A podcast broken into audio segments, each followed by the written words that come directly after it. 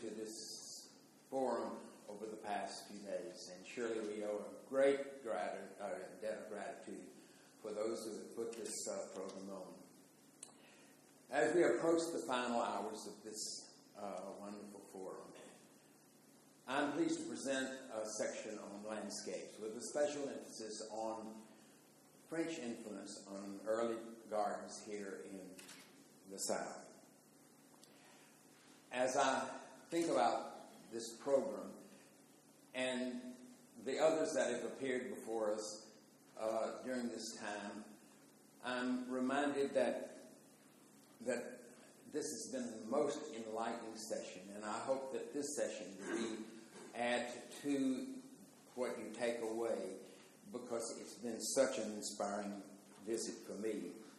I've had a lifelong passion for gardening, and growing up on, in the Mississippi Delta, I enjoyed gardening from a very early age. And I grew lots of different plants in that wonderful fertile soil in the Mississippi Delta. But I must confess that at Ruleville, Mississippi, I don't think the French connection had quite made it that far up the Mississippi River. The history of how we tend our landscapes over time is a record of how people living with a particular climate, social organization, philosophies of the day have taken the available materials that they've had and organized them in such a way that they've given a parcel of the, of the outdoor space a human scale that we call the garden. And since the beginning of civilization, people have sought to recreate or create that mystical paradise. And surely the French have contributed much to the history of garden making over the past three to four hundred years. Before we get into particulars in a very simple and simple, or simplistic way, I'd like to give just a little background because it sets the stage of how we came to be, to, to have the gardens that we have today. Actually, we have two great traditions in garden design. We have what we refer to the Eastern tradition and the Western tradition. And these two traditions have followed very different paths since the beginning of time when people began to garden or to form outdoor spaces. The Eastern tradition is associated with a great sensitivity towards the landscape. There's a lot of mystery and symbolism associated with this tradition. And people, the designers of the Eastern Gardens, in other words, they take a bit of the indigenous landscape and they mold it in a very, very tender way to give form to their gardens. And on the other hand, the Western tradition has had a little heavier hand in how they deal with nature. They control, they dominate nature in a much more forceful way. Gardens designed, particularly during the Renaissance, appeared when great gardens came into being, came into being, did not leave much to the imagination. You created a garden, you placed it out there, and basically you could see that footprint of that image uh, from most any vantage point. Now, these Western gardens were much larger by Eastern standards. Our landscape legacy is deeply rooted in the Western tradition. While the Western tradition had very little to do with conceptual design, approach to design, the world of horticulture and plants, and selecting plants, is very much steeply uh, uh, approached and, and uh, formed in the Eastern tradition. How many Japonicas can you name? How many Chineses can you name? So plants had a way of coming to America through seeds, uh, propagation, uh, slips, and yet the society was basically closed to this part of the country.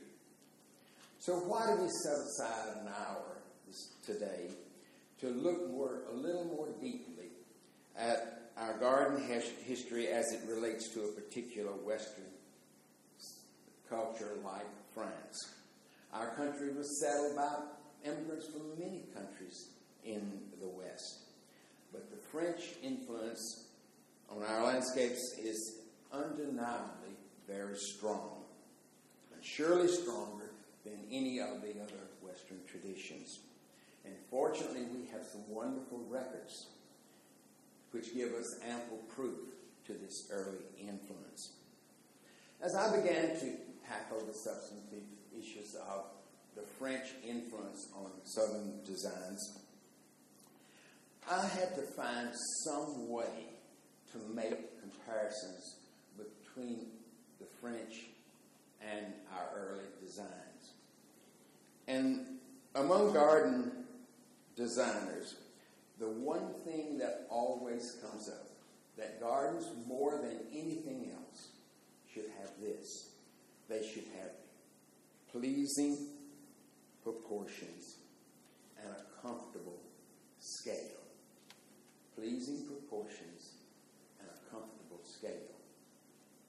Now let's look here briefly at proportion because we're going to be carrying this theme throughout the lecture this morning. So, what is what is a proportion? What are proportions? They are parts of an organization. They're the pieces of a, a, a composition as they relate to the whole. Let's take this chair, for instance. In other words, we say the back related to the seat, to the legs. In other words, the fitness of these pieces to each other as a composition. Let's go into your gardens this morning. And you say, Neil, 25 years ago I planted a tree. And that tree has become very large now. And I can't grow turf or grass beneath the canopy of that tree. What do I do? I say, well, you can move away, sell your house, and go somewhere else. or you can plant a ground cover. And I say, start planting a ground cover because you can pray, you can fertilize, you can plant two or three times. But when you reduce the shade of the sunlight under a tree by 50 to 60 percent, you're out of the turf business. And so I say, start planting a ground cover. And I go back in a few days, and you've got a little donut around that tree. and I says, no, that's not quite enough. And then I say, okay, like a doctor would say, take two aspirins and come back in two weeks. And so I would say, continue to plant. And at some point in this planting, I would say, it's a very pleasing amount. A very pleasing amount related to the whole, related to the rest of the grass. So, pleasing proportions. Now, let's take scale. Scale relates to unit sizes, but related to what? To the human figure. What does it mean when I'll take a chair like this? And so, how, is, how does it relate to scale? When I sit in this chair, I say it's wonderfully comfortable. And so I go into your garden this morning and I say, it's wonderful to be in this space that has such a human scale. Or you go to a garden in the Carre here, and they bring the space down to that human scale. I'll say, okay, so let's take these time tested principles. I don't believe I'm coming through. I'm hearing people in the back saying, Oh, it's hard for me to sing. oh, ah, okay.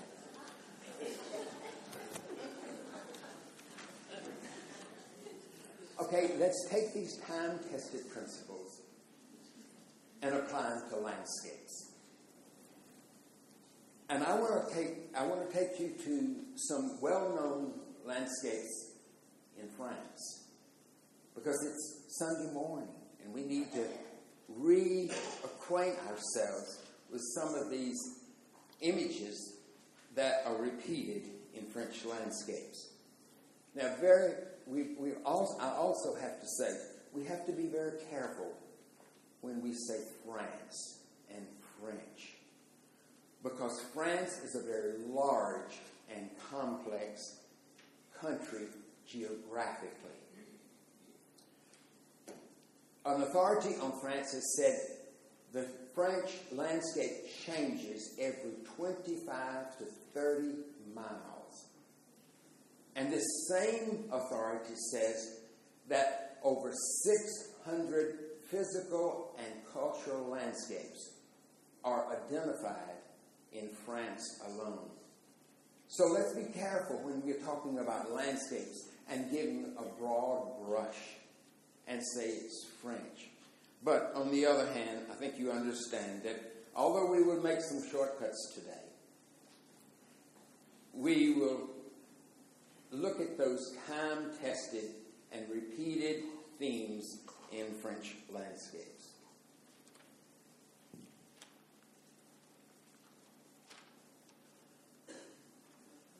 The first image is of Vaux-le-Vicomte. Now, this is a grand landscape.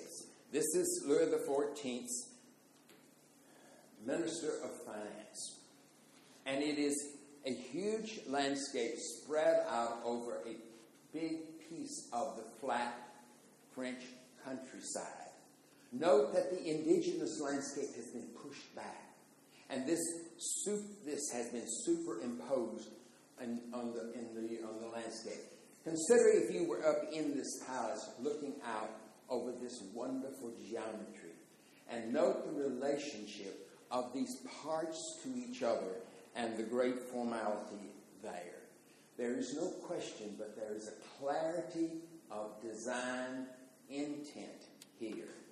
Very different what it would be if there would be an eastern landscape where there would be concealment revealment. You tantalize a little more.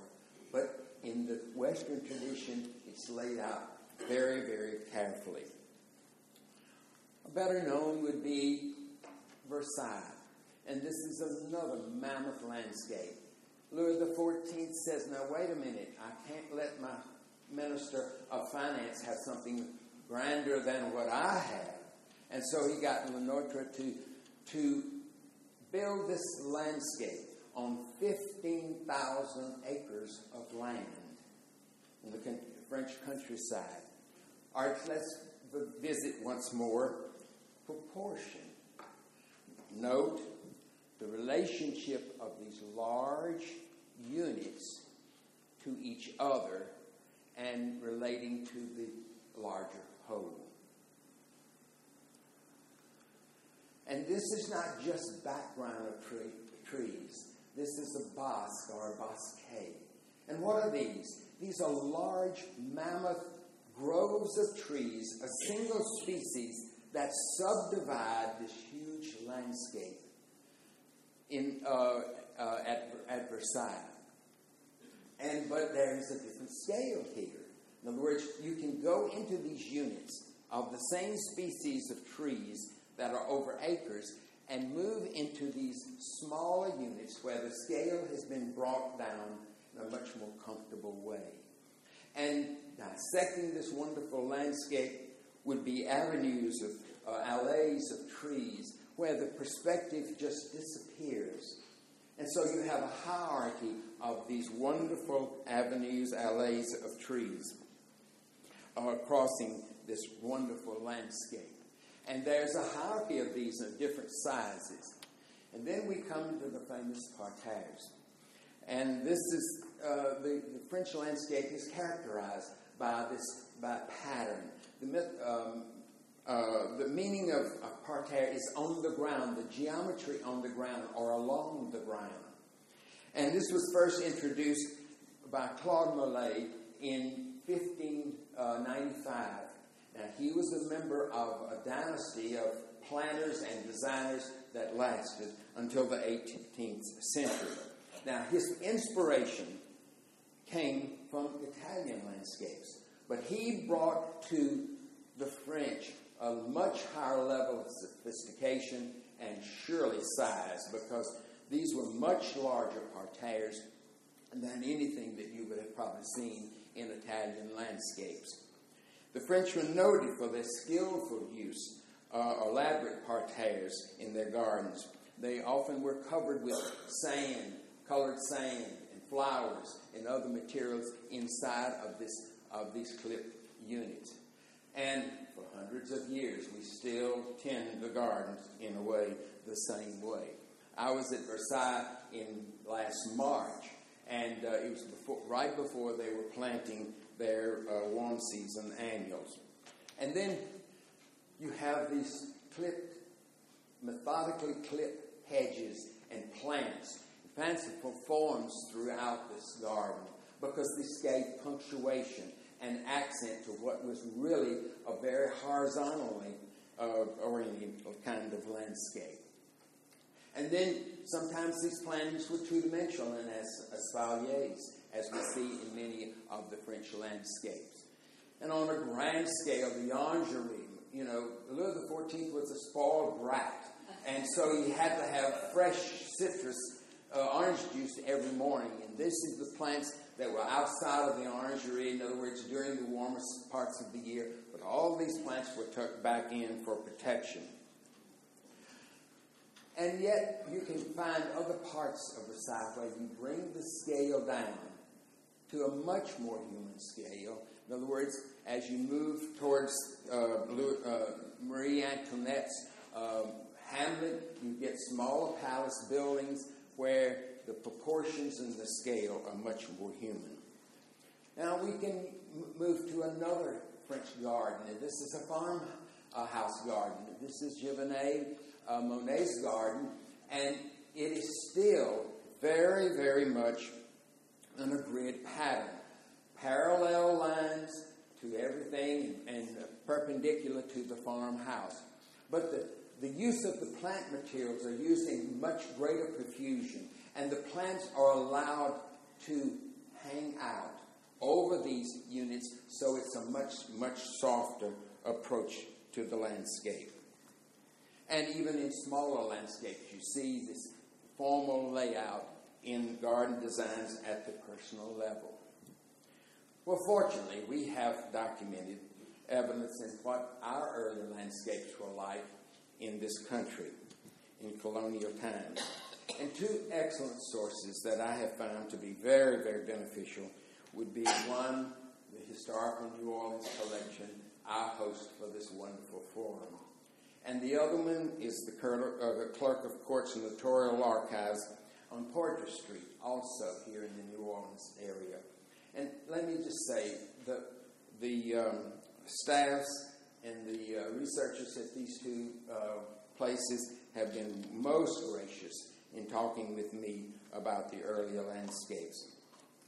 When Iberville first arrived uh, in 1698, he selected rather impressive real estate along the Mississippi River here, very close to where we are today. But this was wilderness. Now, Jason showed us some wonderful maps yesterday.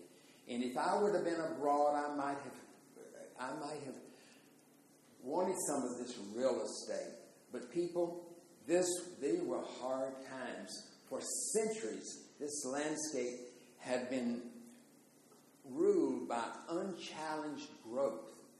And so we often romanticize what these landscapes were like in earlier times.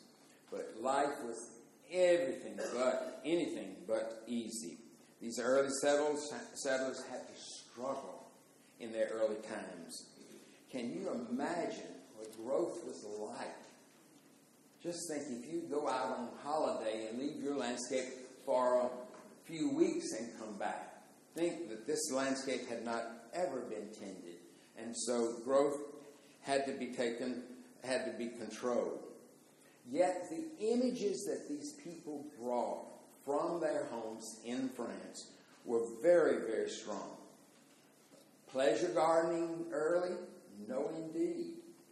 In other words, they first had to get the wilderness under control, and then they started adding fruit, fruiting plants, and gardening. The first order of business was to get these plants would help them that would help them to survive. As the savage settlers returned to Europe, back to France, they brought uh, that strong influence that continued to make this country uh, have a strong influence. Our focus today is on smaller landscapes, but keep in mind that the infrastructure in the city and other places were very much influenced by the, the French. In other words, the, the streets. Uh, a French engineer, Forget, was responsible for the grid pattern, right where we are now, and uh, for the street layout here. Agricultural practices up and down the Mississippi were greatly influenced by the French, and they, as the French introduced indigo and um, uh, the uh, rice to this part of the country. So, this first image here just shows you a very simple example. Uh, half the area is devoted to an orchard, and then these square these square beds are just showing you the simple geometry that they had, because this is the type of thing that would get this wilderness landscape under control, show a sense of order, a sense of framework, and a sense of permanence in these early landscapes. The next uh, image is a much more complicated uh, garden, but once again, very formal in layout with beds of different shapes. And then this one is kind of a mess. But if you look closely, you see that the, there are large, nice, wonderful planting units, beautifully proportioned here. But the French, as they came here, they were fascinated by the tropical plants because they were able to they were able to bring many, many different plants to New Orleans that they had not had in their garden. So you see all of these plants basically in the tropical uh, uh, area. One find that I find, uh, that I had in the collection, which I thought was wonderful, so rich and yet so simple. We often hear about people going back for various occasions, going on the grand tours, going back for uh, special occasions at home. Well, in this case, they went to a number. Person went to a number of gardens and made these crude, rather crude sketches to bring back to their gardens here uh, in New, in New Orleans. And these are from Versailles and the Tuileries and Fontainebleau. And this was in just a very nondescript little envelope that the researchers brought out for me to look at. And I said, Can I touch it? You know, so wonderful, these, these wonderful pieces. then we come to this, the, uh, uh, the, the Clerk of Courts and Notarial Archives. There are 5,146 of these 19th century watercolor survey drawings. And one person that is, you know, well known for these drawings is uh, Adrien Persac. You see the great simplicity and clarity of design and, and the proportions of these beds to each other a large vegetable garden and a pigeon house and some of the dependencies there. The one that I like very much and I thought was a marvelous example of the French design is this one, uh, 1825 uh, drawing, and beautiful, beautiful proportions here Note the separations from the utilitarian area, the orchard in the background, and the, the uh, ornamental garden to the foreground. One that shows the um, shows an alley of trees leading up to the house, and a close-up, very formal plantings, very clipped topiary types of plants in these in these gardens. As we move up the Mississippi River, surely one of the gardens, the most remarkable and elaborate gardens along the Mississippi, is Valcour Aime. And it's an 1840s uh, garden. And there may be some question as far as the conceptual design here. Uh, what, was, what was the intended purpose of this garden? But there is no question about how large and how much a dazzling accomplishment that this garden uh, was. In fact, visitors to this uh, garden called it Petit Versailles because it was so elaborate in its, in its layout. And Eliza Ripley, noting, uh, she talked uh, related to the social life here in New Orleans, she said the grounds were spacious and considered the finest in Louisiana. There was a miniature river running through this, this landscape, meandering here and there, and then a summit on which you could rise to and overlook this wonderful, wonderful garden. These are uh, drawings from Claire Brown and uh, uh, Teddy Landry's work at uh, papers at LSU. I'm sorry that it's been moved over, but uh, it shows you a reconstruction drawing there.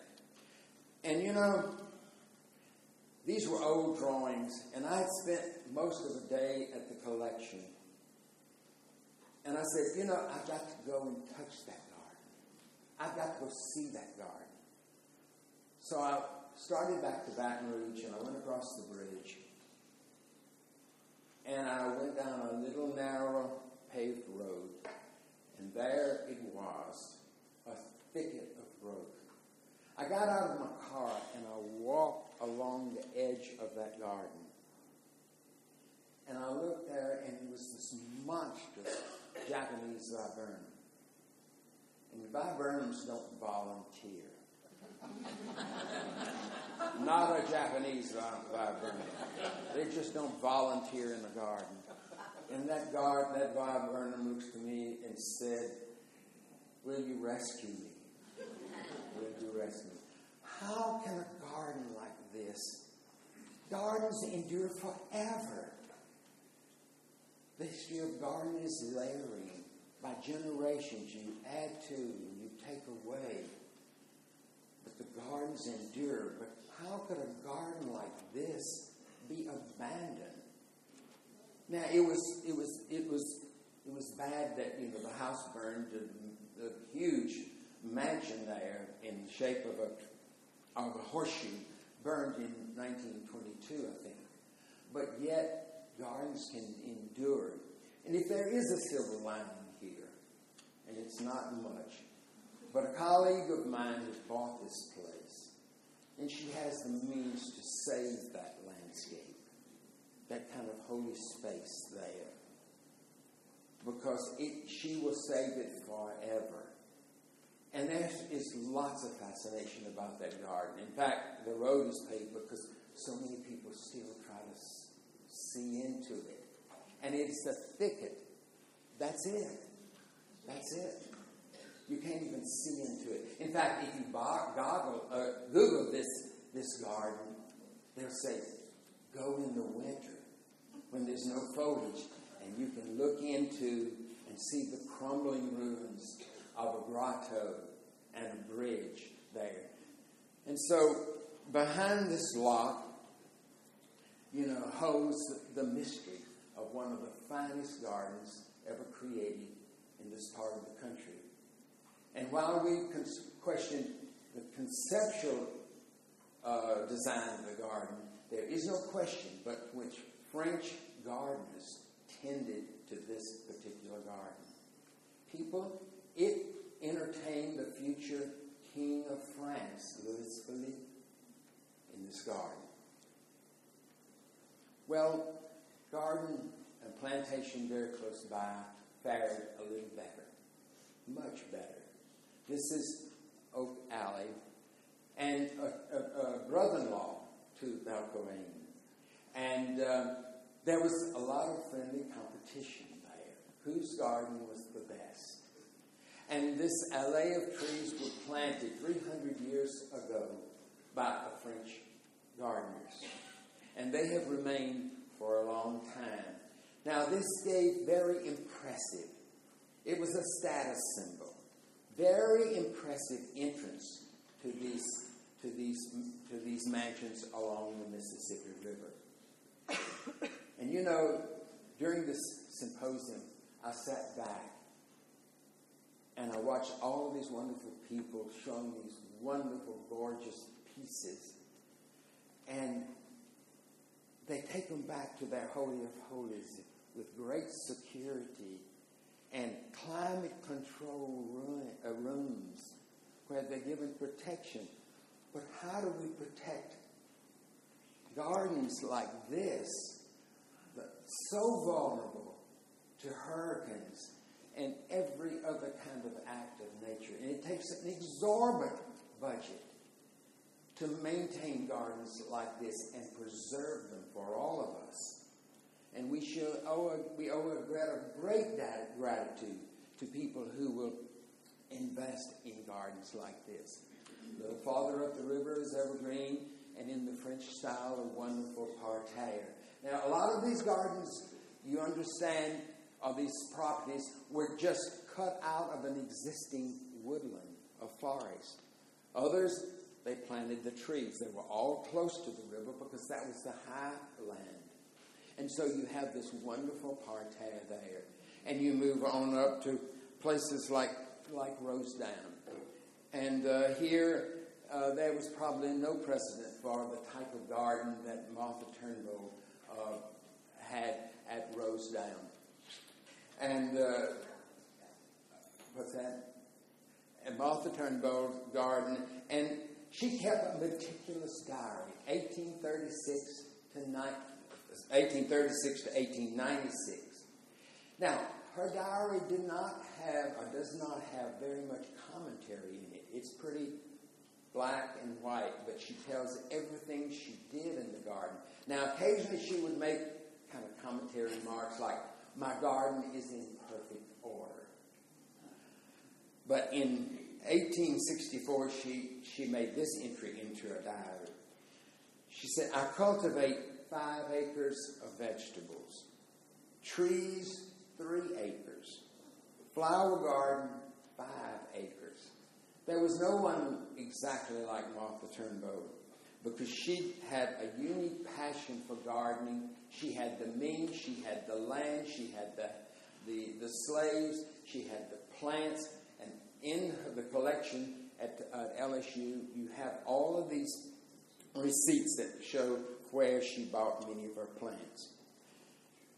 But at Rosedown, you see wonderful French influence. So she went back, and it tells in her diary and uh, the papers, she went back to France and she created a wonderful garden here at St. Francisville. And this is what is often referred to as the Eve Garden. But this is under major renovation now because that greenhouse or conservatory burned, and there's there's a move now to restore the, the conservatory. And in the collection, there's this book. Apparently, she copied for this lean-to greenhouse at at uh, Rosedown. And this is a bosque or bosquet of camellias. We have not touched this area so it's the survival of the fittest. In other words, camellias produce seeds and they drop them.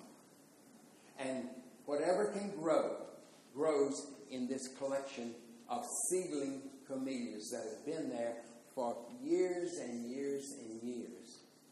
And what's so wonderful about Rosedown, you know, I've worked there for a number of years, and you get so much criticism when you don't have a floriferous garden much flowering. People won't want to see a lot of flowers when they, you think of a garden. But the thing that's so rich about Rosedown are the old plants that are there. This is a, this is a Buxus sempervirens.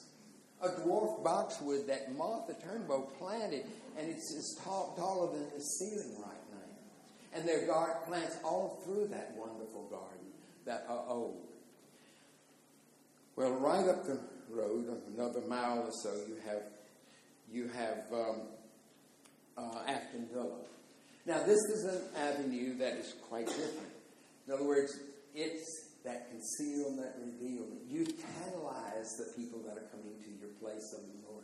Because here is a serpentine, a half mile serpentine alley of live oaks, double planting of live oaks, leading up to the uh, to the house that actually burned in 1962. But it's a 40 room mansion, uh, French considered French Gothic that was modeled after a grand house in Tours, France. David uh, Barrow and his second wife, Susan Woolfolk Barrow, from Kentucky, had very impressive gardens at, at uh, Afton. And they were designed by a French garden designer. This is the maze. This is one of the former gardens there. And the garden is actually on seven terraces. And on the seventh terrace was the conservatory, the greenhouse, where she grew pineapple and, uh, and, and citrus. now, we've been talking about the gardens, but there were lots of, several, number of buildings in these gardens that helped to take the transition, move the transition from larger to a much more intimate scale. While many of these buildings were very utilitarian in nature, they had this also the other effect is the pigeonniere. It mirrored the same uh, the uh, same qualities that they were used in in France. You know, in France, you had to be of the aristocracy to have a pigeonniere, and the pigeons, you know, would go out to the peasants' farm the ne- in the morning, get fat and happy, and then come back, and it caused all kinds of and finally the revolution because, in other words, they were eating all the peasants' grain and their cabbages. So they'd come back and have lots of babies and make everybody fat, you know, there. And so you have a number of these wonderful pigeonnières and garçonnières, the, the uh, bachelor's quarters of the bachelor's pan, uh, pads that would be in these wonderful gardens. And they would also uh, provide the transition from of the larger size of the mansion to the garden and on out to the field. Well, formal plantings are still very, very much alive in Louisiana and the Gulf South today. This is bocage. And last November we started planting the live oak alley at bocage. And you see the trees that are there, these kind of tacky magnolias are, have been removed but uh, the larger live oaks will form this wonderful alley, wonderful alley to the to the river out front. And just a mile from there is this marvelous place, the Hermitage, the Judicious uh, on there. And this is an alley of some 25 or 30 years uh, old. And uh, then people that can't even build a house yet they're building the allée first in hopes that they will one day build a house at the end of the allée. Now, all of these allées that form this, this kind of status, they're not all in live oaks, or where there's some wonderful old pines at, at the, in uh, Grand Coteau, and a bosque of, of cypress trees uh, that now, this is not in Louisiana, but it's very, very close. It's just over the line in Mississippi. Plants were very important in these early gardens in the South. As noted earlier, New Orleans being a major port, and uh, the French were very instrumental introduced in introducing wonderful plants to the American scene. And one person uh, that comes up repeated in the uh, literature is Andrew um, uh, Michaux. He's a Frenchman, an early plant explorer and um, collector. And he actually changed the face of American gardens because he introduced thousands of plants to the American gardens. And he's accredited for introducing the wonderful crepe myrtle and camellias to our gardens. Incidentally, his work is being featured in a one in a lecture at the Winston Salem uh, conference next month uh, in Winston Salem. Now, during this time, there were all kinds of promotions of plants and for sale. Some of the newspapers here in New Orleans were printing bilingual editions to their papers.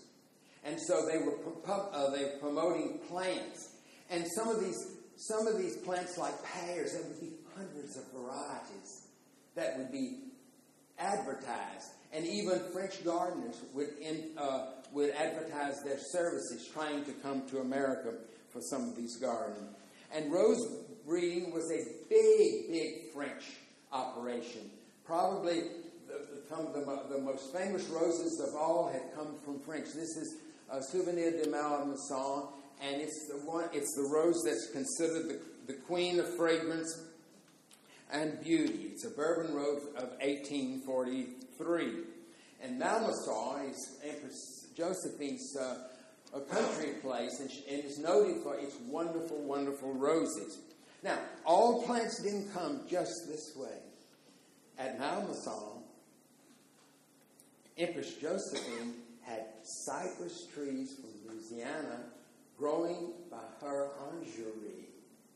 And she had Louisiana iris from uh, New Orleans east, where there were huge masses growing in the swamps. She had irises growing at Malmaison, as well as the purple, the verbena. And so this was a breeding, uh, noted for its breeding in Lyon, uh, uh, in uh, France, was the leading uh, uh, city for rose breeding. And many, many famous roses originated there. In fact, 600 roses came on the market between 1840 and 1924 from France alone. In addition to plants, we have this is the camellia and the uh, crepe myrtle that uh, Michaux introduced, but there was garden embellishments. And one of the most important and, and stunning was this French pot uh, that's built, uh, made in Anduze uh, in the south of France, and it's still being made today. And if you go to places like Longview, they have some of these stunning pots in their collection in the, uh, the gardens. For the last few minutes, I want to show you three very important gardens. And this one is the first is the Academy of the Sacred Hearts. All of these gardens have a very close French connection. This is an 1835 garden, and they have the nuns have a letter saying that this garden was patterned. This garden was patterned after a garden in Meaux, France, Bishop, uh, Archbishop uh, Brass, uh, Brasway. And uh, he had Le Nôtre to design his garden. So this garden was patterned after that. It's a very simple, elegant garden, quite large, but very, very formal. Beautiful proportions in the landscape, the accent and the stature here in the front. Many different shaped beds. These were uh, motifs taken from the decorative arts in France. And uh, I want to go back and show you, unfortunately, they're growing knockout roses and Loropetalum and dwarf gardenia in some of these beds here. Just tore me up when I saw that. I mean, how can you have a garden so wonderful and make such stupid, you know,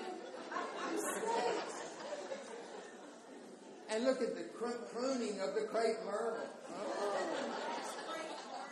That's uh, yes, and I pay fifty dollars, you know, to, to get permission to, to to to look at this garden. And I just wanted to say, yeah, you need help. but wonderful camellia, an alley of camellias, and people, when you have a camellia with a stump like this, you gotta know. Another wonderful garden is the 1840 Henry Penn House, and this is the garden of Robert Smith in Breaux Bridge. And with the help of uh, archival drawings, uh, historian Smith has recreated a 19th century garden there. And it's, it's very simple but very lovely. And uh, the, the topiary there are the, the carpet, the green carpet laying out there with the gravel, which is so French. And we see this same type of uh, development at Monticello. And I took this picture in the uh, winter, and these beautiful uh, jardinières of, of, pots from Anduze, France, out in front there. In the same uh, picture, a few, uh, well, this summer with the crepe myrtles and looking back on the wonderful crepe myrtles. And he uses uh, all heirloom plants basically here. He has a wonderful Louis Philippe uh, rose, and uh, uh, it, unfortunately, it was not in flower at the, the time. The last garden that I want to show you is one of my favorites. I can all but get emotional about this garden because, I, you know, this is the garden of Jack and uh, Dr. and Mrs. Jack Holden in uh, it's Maison Chenal in Pointe Coupee, Parish, and um, I think it has everything. I have traveled the world and I have been to many, many gardens, but no garden that I have ever ten, uh, been to and visited ha- do I have a more wonderful memory than this particular garden. It has everything. In other words, look at the structure here, the wonderful scale, the taste, the touch, the smell. In other words, you bring your, your senses into being in this closer space. So there's a hierarchy of space here. That intimate space that's edged by these pews are the cypress pickets. And then there's the space that's out there with the pigeonnier where the animals would be. And then on beyond that would be where the bears would be. In the hierarchy of space. And people, this is not boxwood. This is privet. This is the old woodland privet. It's like drinking Dr. Pepper. You prune it at 10, 2, and 4. it grows that fast. But what the Holdens have done is take the structure and soften that structure with wonderful softening plant material, still having the order that's very, very French, but adding the touch of these wonderful heirloom plants in that garden. And in the back, it's a completely different spirit. In other words, good control, very much like the gardens that we saw in the earlier images in the, in the, in the French Quarter. In other words, where you have very restricted growth there, but yet allowing some of the plants to fold out over in the gardens. And then this wonderful structure there, covered with the muscadines and the wonderful heirloom plants and the cloche, in the words of French, you know, the, the bell jars there to give a little added advantage to growing plants earlier uh, in the, uh, the season. There's this one, and when I think of this, this garden, I think of the Chinese proverb that goes something like this Out of its hollowness, out of its hollowness arises the reality of the vessel. Out of its hollowness rises the reality of the vessel. Here in these last two gardens, particularly, people have taken a piece of the landscape. They've brought it down to the human scale. That kind of scale that touches our emotion, our senses, and makes gardening worthwhile and manageable. And there's another proverb that goes like this a Chinese proverb. If the soul can be content with an acre, why cultivate a mile? If the soul can be content with an acre, why cultivate a mile? Some of the most cherished gardens that I've seen are people that might be an invalid that can just garden in a pot, a little window box, but people there gardening. Russell Page, in his most provocative book, The Education of a Gardener, says this, and I quote We have chased every style from all over the world through the American scene to be tried, accepted, modified, and then discarded. I don't think Mr. Page was exactly right in all of what he said because I think the French have made a lasting contribution to our gardens. Gardens styles will continue to be borrowed and adapted to the whims of garden entrepreneurs everywhere. But in the coastal south, nearly all of the world's garden styles have been tried. But we often come back to that French influence. The French have made a profound impact, especially in early garden making. I had one quote. It doesn't come up. But let me finish by quoting Thomas Jefferson, who was a wonderful gardener. And he says this No occupation is so delightful to me as the culture of the earth, and no culture comparable to that of a garden. I am still devoted to the garden, but though an old man, I am but a young gardener at heart. Thank you very much.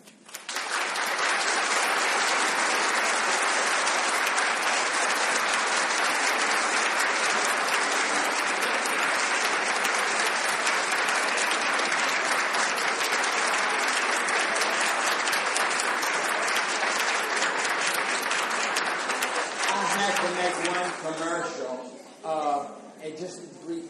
As we celebrate the 200th birthday of our state next year, the Southern Garden Symposium is bringing a very distinguished French architect, landscape designer to St. Francisville on the 14th and 15th of October. Is Geron Pellerin.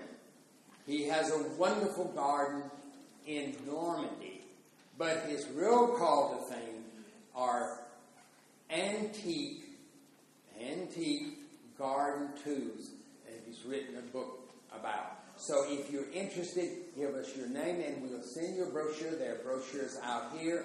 Next year's chairman is sitting right here, and she will also take your name to attend this wonderful symposium. Thank you.